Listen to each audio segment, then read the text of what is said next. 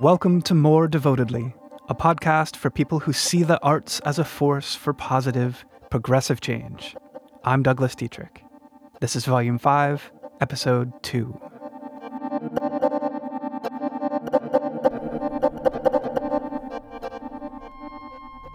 I remember a time when I was a kid visiting the Oregon coast that I saw an ant with wings land on a driftwood log.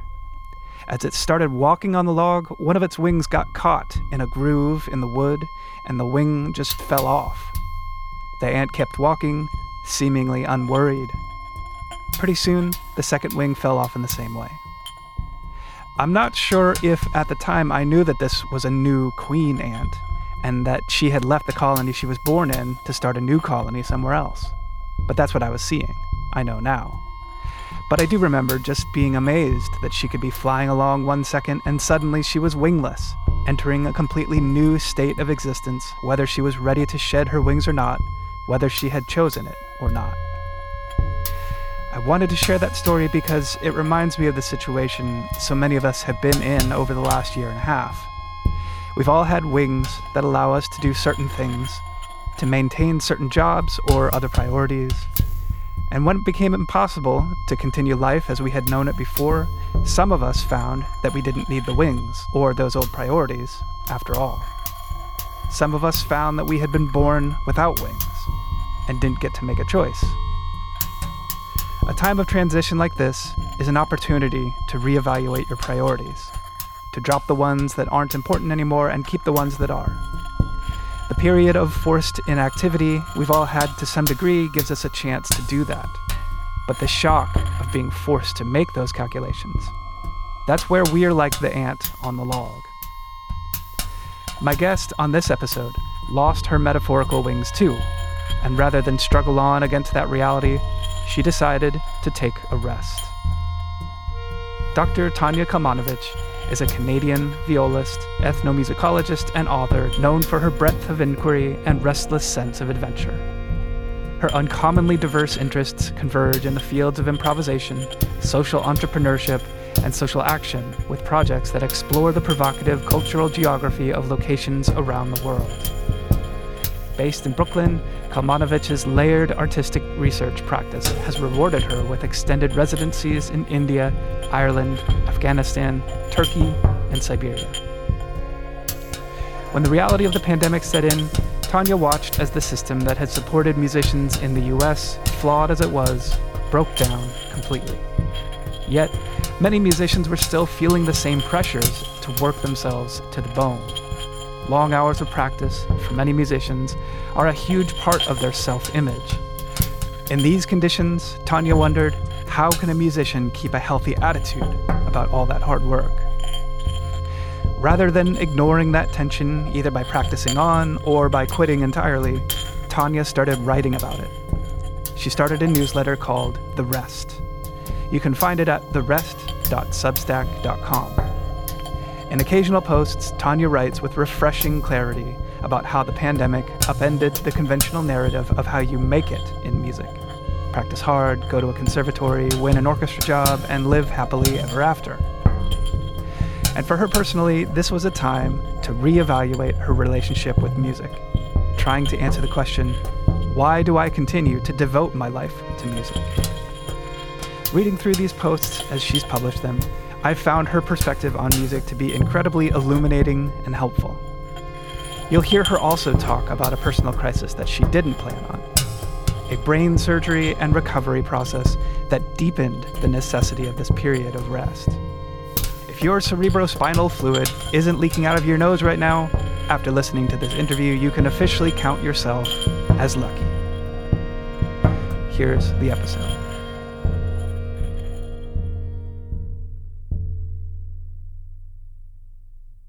Tanya, you started your newsletter and you posed this question Why do I continue to dedicate my life to music? Let's begin by just telling the audience what is this newsletter and why did you start doing it? The rest is a, a weekly or quasi weekly newsletter, which readers can access at therest.substack.com. And my initial intent in this was to open up a space in myself for engaging with that very question that that you led with why do i continue to dedicate my life to music? And there, there's a lot of like little pins and threads that come out of that that we'll touch on throughout our conversation today.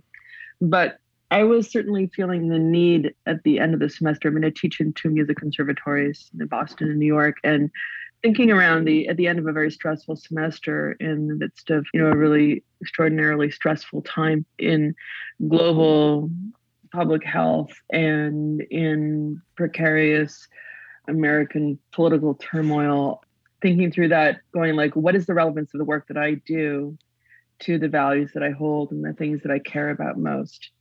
That's not an easy question to answer. So my thought was like, well, okay, fine. I'm going to carve out a practice of considering this question through writing these weekly reflective pieces, these sort of long form personal essays. And I thought I would also have subscriber only content that was more personal and process oriented. So thinking about, for example, a practice log. What does it mean to practice in a way that doesn't repattern the traumas? Like I'm in the middle of a chronically long period of not practicing much. And it became clear to me over the last few years that a lot of that had to do with, you know, various traumatic stressors that I'd experienced through my musical training. And my desire to not practice was a desire to not want to repeat, you know, bad mental health effects for myself. Right, right. So I was thinking about creating like a practice log, and I started a set of etudes that were oriented around how to practice for myself more ethically and responsibly. And so my idea was that the larger public conversation would be complemented by this more intimate subscriber only content. In the end, um, because of the brain surgery that I unexpectedly had in January and February, right. I switched more towards the public longer form stuff. Um, and I'm renegotiating my relationship to the subscriber only content now. sure. Well, let's talk about that since you since you mentioned brain surgery. That was just an amazing thing to read about. I read a couple you know issues of the newsletter. And then and then it was like oh brain surgery is like coming up unexpectedly in the middle of this. Give us that context and what happened there. All right. So there i was wrestling with all these issues around what does it mean to be a musician in the time of covid-19 where social distancing and proper public health protocols kind of revoke the public contract of music. So the things that we normally do as musicians the way we seek to articulate and understand our value is by you know sounding ourselves alone and in concert with others and that our sound is then received by by listeners and they negotiate the meaning with us in these kind of complex relationships. And when you take place and presence of performance out of it and try to make everything just be like i don't know Facebook Lives, something really vital is lost. So I'm negotiating all of that. And then I'm negotiating uh, in the middle of this, thinking through where do I sit with respect to various mid career anxieties and issues like what does virtuosity mean to me in in my middle age um, we had the election and then there was january 6th right mm-hmm. when armed domestic terrorists stormed the Capitol, and I'm in the middle of teaching the national winners of the Young Arts competition in classical music. We're hosting a week long of workshops and auditions and events and rehearsals and stuff. And that's happening while I'm trying to teach young musicians. So all this stuff is kind of like wrapping around in my brain. And then in the middle of all of that, it was on inauguration day, after crying inauguration tears in a good way, I right. noticed that I was sort of leaking tears out of my nose. Hmm. So this put like a, a, pause on everything. First of all, I had to figure out what it was. You know, there was a cerebral spinal fluid leak. Turns out that for some time there's been a hole um, in my skull base, and a part of my temporal lobe was extruding into the sphenoid sinus. And we don't know why it started that way. It could have been the result of um, a trauma suffered in a car accident I had in 2009 or some other hmm. traumatic event. But in any case, literally my spinal fluid was leaking out of my nose and I had to lay back for about a month at a 45 degree angle so that it wouldn't drip everywhere until I was able to have it surgically repaired. Hmm. I mean, it, it wasn't so much that I experienced it like this sudden crisis of mortality, more that it was a profound pause in the middle of a time that was already a profound pause. Right, exactly. Right. And if COVID 19 had already sort of challenged my notions of how do I ascribe my value as a musician if I'm not out playing more gigs, you know, if I'm not being seen by more and more people or in better and better venues.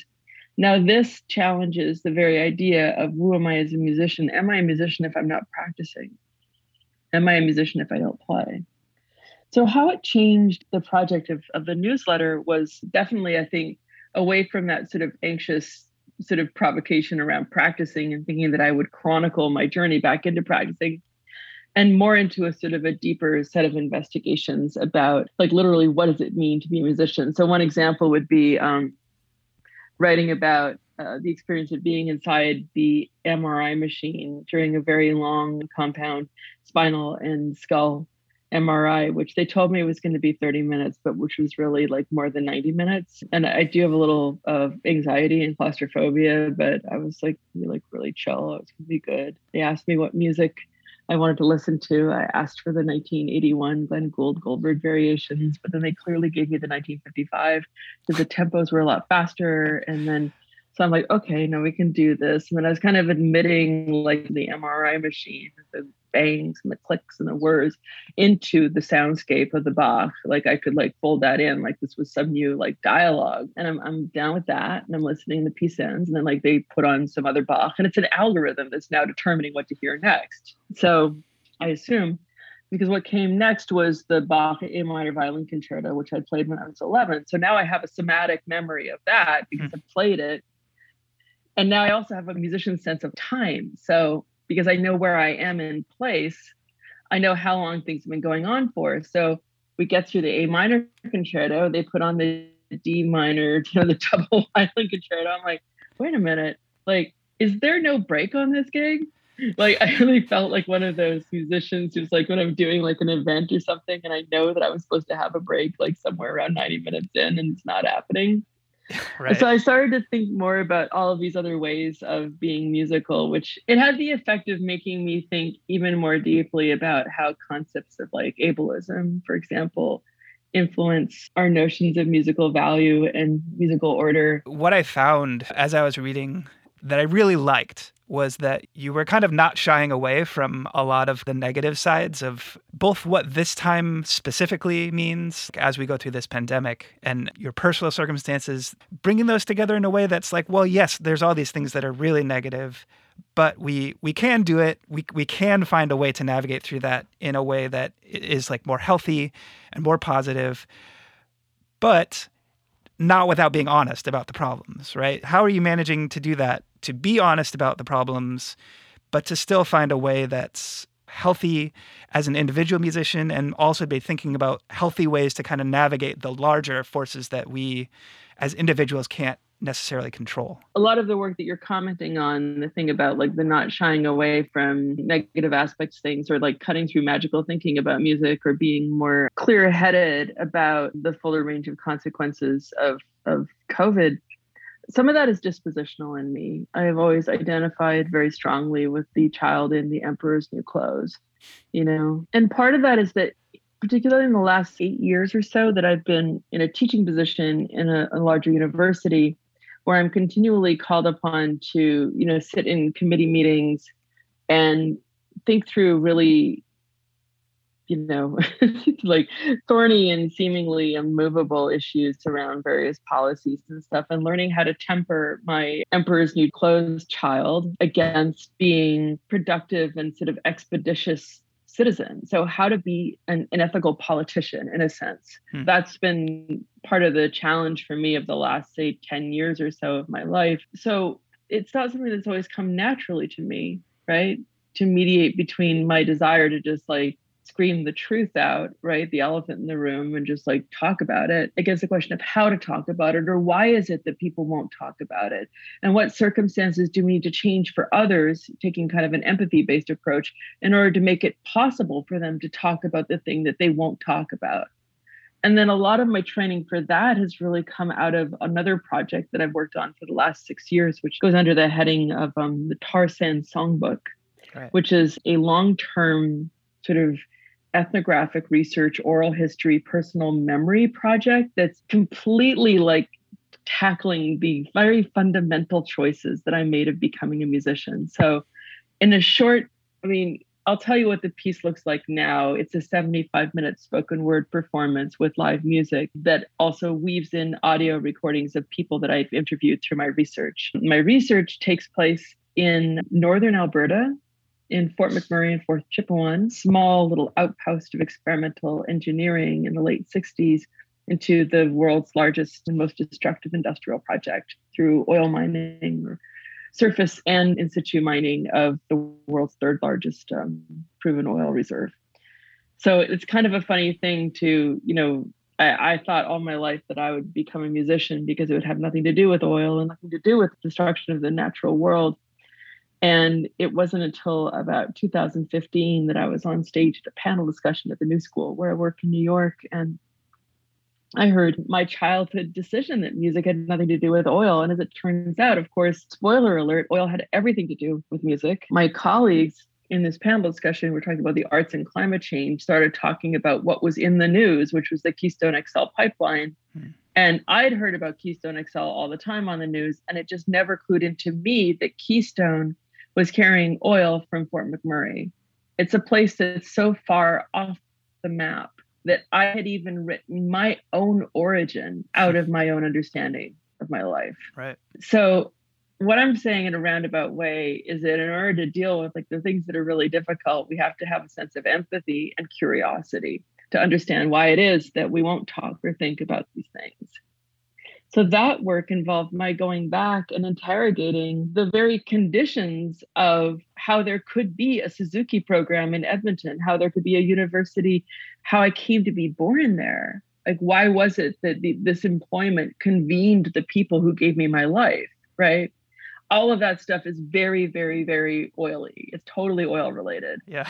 Right? So this has been a longer term project now of using this performance and this research as a continually iterative evolving story that i'll do over 10 years to try to track the choices that we make at what i well it's not just me like all the scientists think so too and the united nations is being the most pivotal decade in human history. So that's another if that helps like that's that's also kind of informing some of the work that i do which then calls me all the time to say like if i believe that music is true and more true than many other things then how can i act out of that truth amplify that truth and teach others to think truly about music without resorting to you know these kinds of like empty platitudes and empty positivities hmm. right and at worst people just profiting off of it, exploiting our insecurity.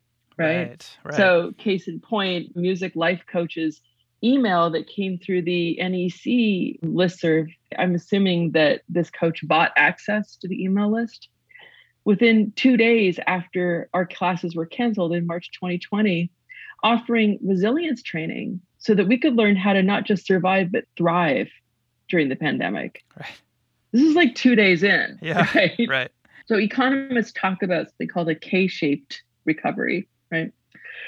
Which means to say that it's like uneven. So the recovery or experience or the of the impacts of something are not equally felt by all sectors, right?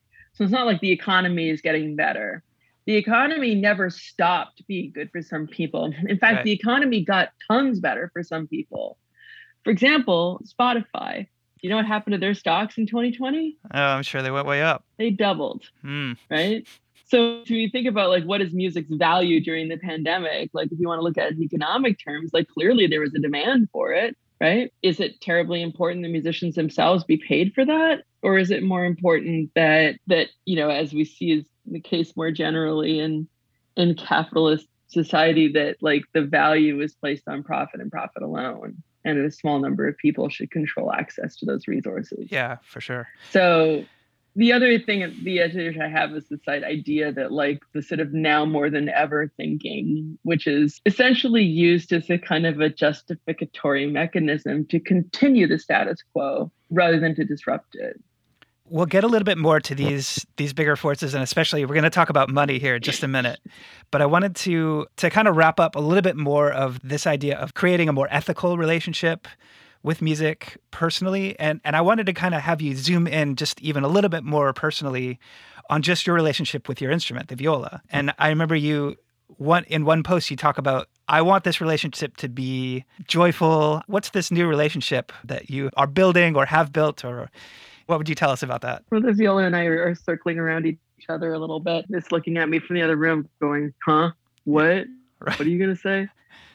That's part of my relationship is that I personify everything. so, okay, as a child, music was a very useful and practical conduit, right? In the arts and education world, they actually call this like a pipeline right? This idea of like how you get talent into conservatories or into orchestras, right?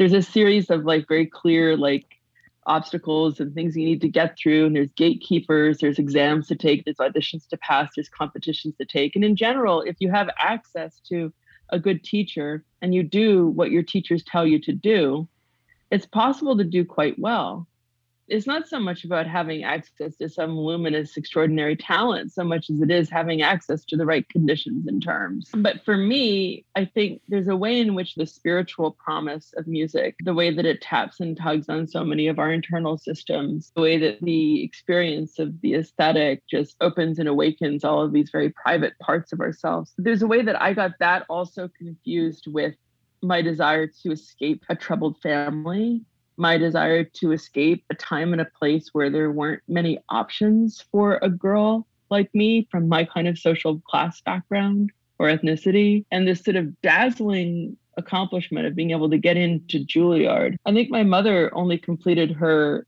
university degree a few years before that, hmm. right? Right. So I didn't come from a musical family and I didn't come from a family where people went to university, let alone to music school. I came from a family that was nine children and preserving your food was the difference between starving and staying alive. So the idea that my mother could, in a short order, learn to ride an escalator for the first time in her life, could get a university degree, and I could get violin lessons are all very much of a piece. So in that hmm. sense, the relationship to my viola, and I do have the same one that I've had since I was 14, that I bought with money that my grandmother left to me. That instrument was supposed to buy me a better life. So when I look at it sometimes, I'm like, that was your job. You were supposed to do one thing. Right. right. and it's looking at me going like, yeah, that's a lot to put on me. right? Yeah, for sure. At the same time, when you put yourself inside these training systems, conservatory training models that are deeply shaped by structures of especially in, in Western Canada in the 80s, 70s, and 80s, colonialism and colonial hierarchy like you are in the provinces, you're in the sticks, you're an ethnic Ukrainian girl, you are nothing. I am English. I am your teacher. I know everything. Right. So the kind of like aggressions that were visited upon me by my teachers and that were visited upon many other women that I know who went to the same sort of pre-college program that I did are astonishing. I mean, I had a, one friend of mine who was South Asian was meant to be principal of the youth orchestra and was told by our English conductor that no Indian woman will be concertmaster of my orchestra. Hmm. So there's those kinds of things. And then of course I made a pivot from playing the viola and classical music. And I quit playing for a number of years and went came back in as a jazz musician and as an improvising musician, only to go from kind of like frying pan to the fire in terms of sexism. Right. Mm, sure. So let's list them up. We got like social class, we have geographic privilege, we have colonialism, we have you know patriarchy and then capitalism.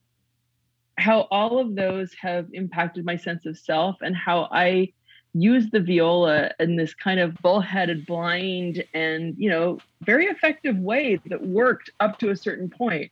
But the system of values that allowed the viola to get me that far is not the same system of values that's going to allow me to keep going so I'd been hmm. chafing against some of this stuff for quite some time, like careerism. the idea that some musical careers are worth more than others. And on top of that, my main gig teaching for the last couple of, you know, say five or six years, increasingly my focus and specialization has been on doing professional development training for musicians. So you asked me to go on a more personal level. I don't know if I have or not, except to say that like the more that I hold open that door to say that like expecting that your musical practice should be about anything other than the practice itself is as someone I, I, spoke with recently, Nathan Langford, who's both a licensed mental health professional and director of career services at the University of Texas in Austin. He said that going into a practice room with an expectation that your practice is about anything other than just the mastery of this technical exercise or this phrase, that musical task itself is sort of a recipe for poor mental health. Mm-hmm.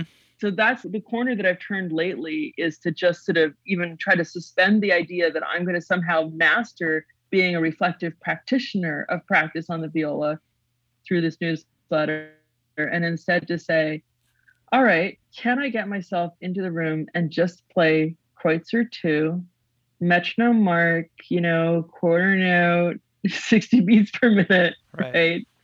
And do what I used to do when I was eight years old and just try to do it that well without letting go of the, I just threw in that extra eight year old thing just to make myself feel worse. Yeah. Right. right. The thing that I wanted to just leave with is the idea is that is and must be enough.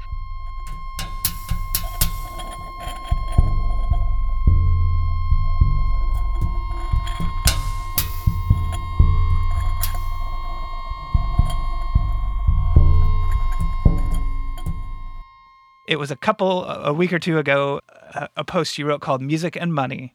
You talk about talking with your students about money, which is something that in my music degrees, I don't recall ever doing that. I wish we had more. And you approach it not so much of saying, like, this is what a contract is, this is what an IRA is, these things like that, like personal finance stuff that they can get that on their own and they don't need you to teach that to them. But I think that this idea of approaching money from more of a philosophical standpoint, I suppose, of like, here's how you can think about money in a way that relates to what you're doing in an important way, but, you know, maybe isn't all the nuts and bolts. So there are a couple things that I wanted to, to read to the audience. You begin by saying, okay, students, what words, phrases, memories, and emotions do you associate with money.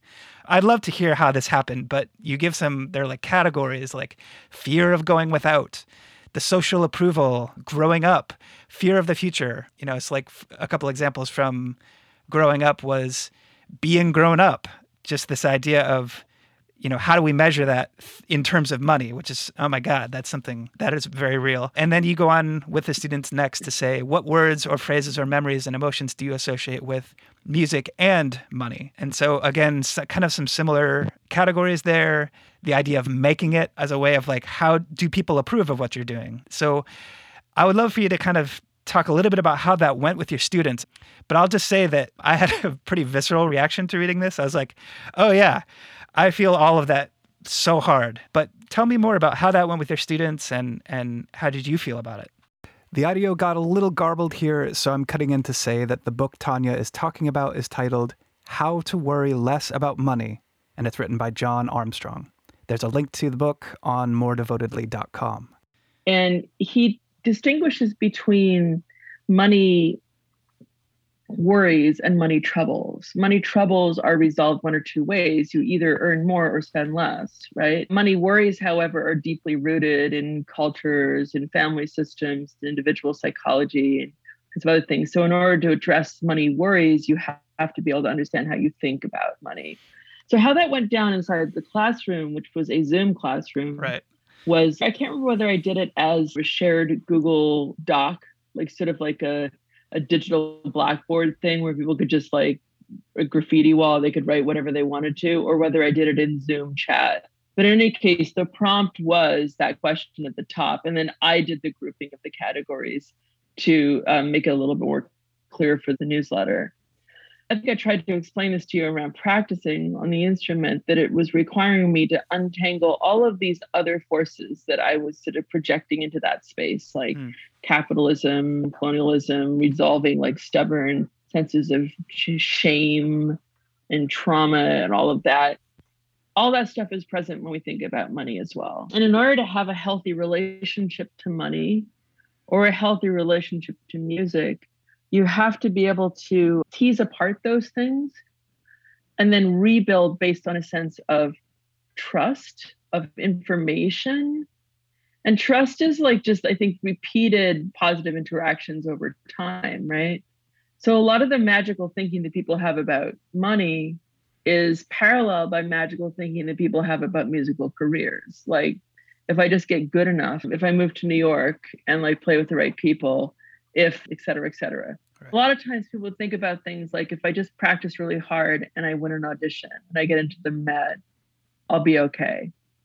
Except then the entire orchestra gets furloughed, and you see the people who did okay were the people who had access to family wealth or they were people who had access to the information that allowed them to create the circumstances of stability with the possibility of having continued regular income. What concerns me about these narratives around like music coming back stronger than ever, et cetera, et cetera, is that there's so many voices whose whose experiences are lost to us because there's so much stigma attached hmm. to talking about not being okay. I was thinking about this also that in the context of COVID, it's not really just a chance for you to get together and like just really practice and then appreciate music more than ever. I mean, 600,000 people died in this country in the last year. And if you would say that, like, you know, the sociologists talk about the idea that when someone commits suicide, the chances for the 40 people in their social network around them of their committing suicide doubles. Hmm. So imagine that for every one of those people, there's 40 people around them whose lives are transformed by their death. So you're not talking about this abstract like 600,000 number now. We're talking about something much bigger. So anyway, going back to the thing around the money, I think that there's so little transparency around issues of social class. I think it's shifting now, at least in, in the US, but there's almost nobody that I meet and that I work with anymore who comes from a similar class background to mine. Policy decisions that are made that that bring this about. So for example, the fact that Spotify or similar streaming companies have completely disrupted intellectual property revenues is not a natural fact of the technology. It's because of policy decisions that were made by powerful organizations with highly paid lobbyists, right? The same way that it wasn't that, you know, the Amazon vote in, it was in Alabama, the unionization oh, right. Mm-hmm. drive. Yep, I believe so. That similarly was not actually the fact that most workers preferred not to unionize. It was because Amazon made their workers sit in mandatory meetings and made it very clear that whoever was engaged in unionizing activity, that names would be taken down, that things would be noticed. This is an environment where people have to pee into cups. The main point that I want to make here is that we tend to receive these things as sort of like natural forces that shape us when really they are about choices that are made by people. Mm-hmm. So as far as the money stuff goes, I think it's probably one of the more um, important things that I could teach anyone is how to how to think well and truly and clearly about the material conditions necessary for your survival and to construct the concept of your survival multidimensionally. So it's not just about like I'm going to have to buy this kind of car, right? But to understand that what is it properly that you need a car for? What do you need the car to be able to do? Right. Right. In any case, I find that most people who are advising young musicians on issues like this have relatively little experience of the conditions themselves. So, you know, most people don't know what the cost of health insurance is on the open market, about $1,100 a month mm-hmm. for someone like me right now.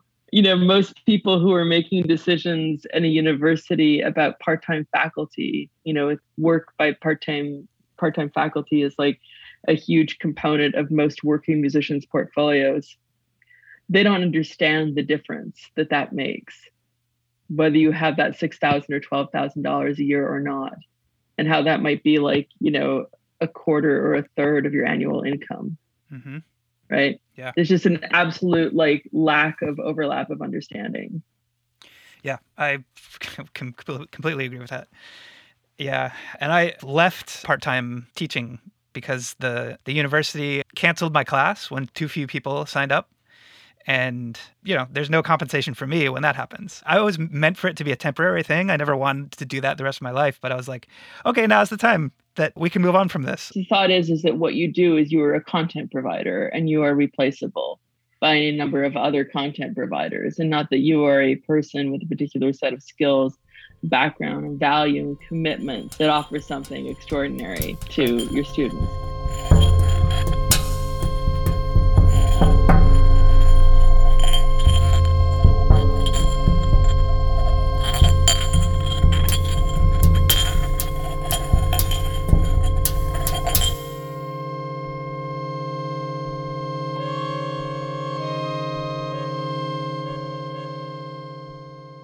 We've been talking a lot about these kind of big forces that that we don't necessarily control, but I like how you point out that yes, you know, you musician XYZ, you can't on your own change the way Spotify does business.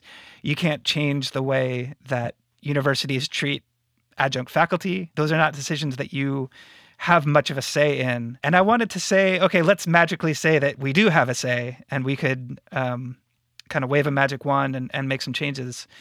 We're kind of wrestling with these big forces that we can't control, but let's let's pretend for a while that we can. And what what changes would you make with your magic wand, Tanya? Well, I mean, it's funny. Like half of me was thinking, like, I always thought it'd be great if like musicians activated their citizenship, like in every level of every organization to which they belong. Which made me think, like, wouldn't it be great if we could see a musician and every level of government. Except then I thought about that old joke how do you make a musician complain? Give them a gig. And then I thought, okay, well, we don't really want that. I think I think one thing that that I think would be critical is understanding is to disrupt the idea of individualism and bootstrapping and the ideas of talent and that sort of sense of like hierarchy of there being like you it's you against everybody else that's one thing we know about from practicing and from performing is how to rise up to higher and higher levels. But something else we know about that doesn't get as much attention or thought is about interdependence, collaboration, cooperative structures. And I think the bigger thing that I wish everybody would do better on and really get through their head is how nobody does anything alone. Hmm. And the critical importance of mutual aid, of cooperatives, of collectives and of what's possible if you look to the fuller history of this country, which is not my country, so I'm not even American, but you look at the fuller history of, of the United States, the bits that are written out, and you'll see that everything happens on the backs of people, typically people written out because of racism or because of sexism, because of like toxic immigration policy, whatever it is, right? Yeah. But the the degree to which collectivity is the engine of nearly every American success, true success story, is unignorable if you really look for it. And I think there are models in history books for how to do this.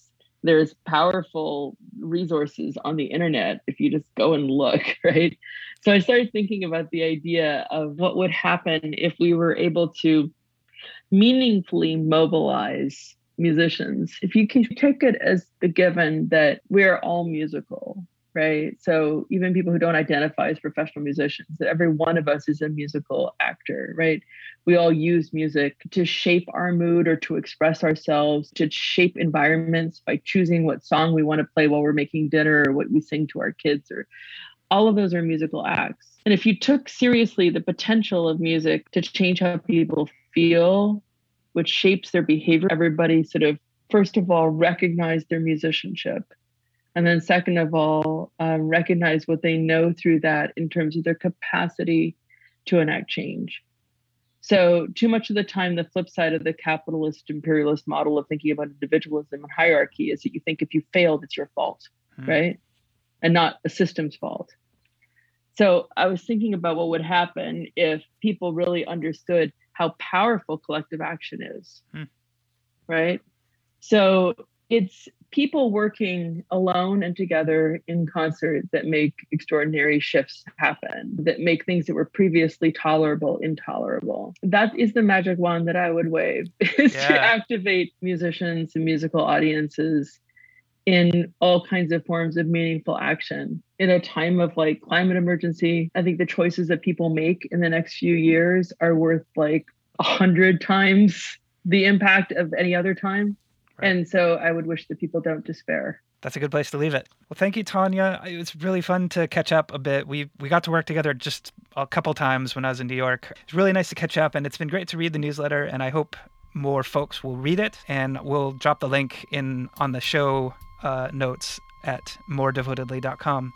But for now, thank you so much, Tanya, and good luck with the rest of this project and, and with you know just this personal project and, and, and of course the newsletter project as well as you go through it. So thank you so mm. much. Thank you so much.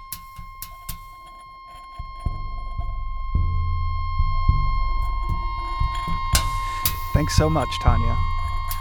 Subscribe to Tanya's newsletter at therest.substack.com or go to her website at tanyakalmanovitch.com. Both links are available at moredevotedly.com. If you enjoyed this interview, please subscribe to More Devotedly podcast on your podcast app. And if you want to help the show find more listeners, please also rate and review the show. You can find me on social media at More Devotedly on Instagram and Facebook. And you can also sign up to get an email every time I put out a new episode at moredevotedly.com. I composed and performed the music in this episode and produced it here in Portland, Oregon. What you're doing is beautiful. Can you do it more devotedly?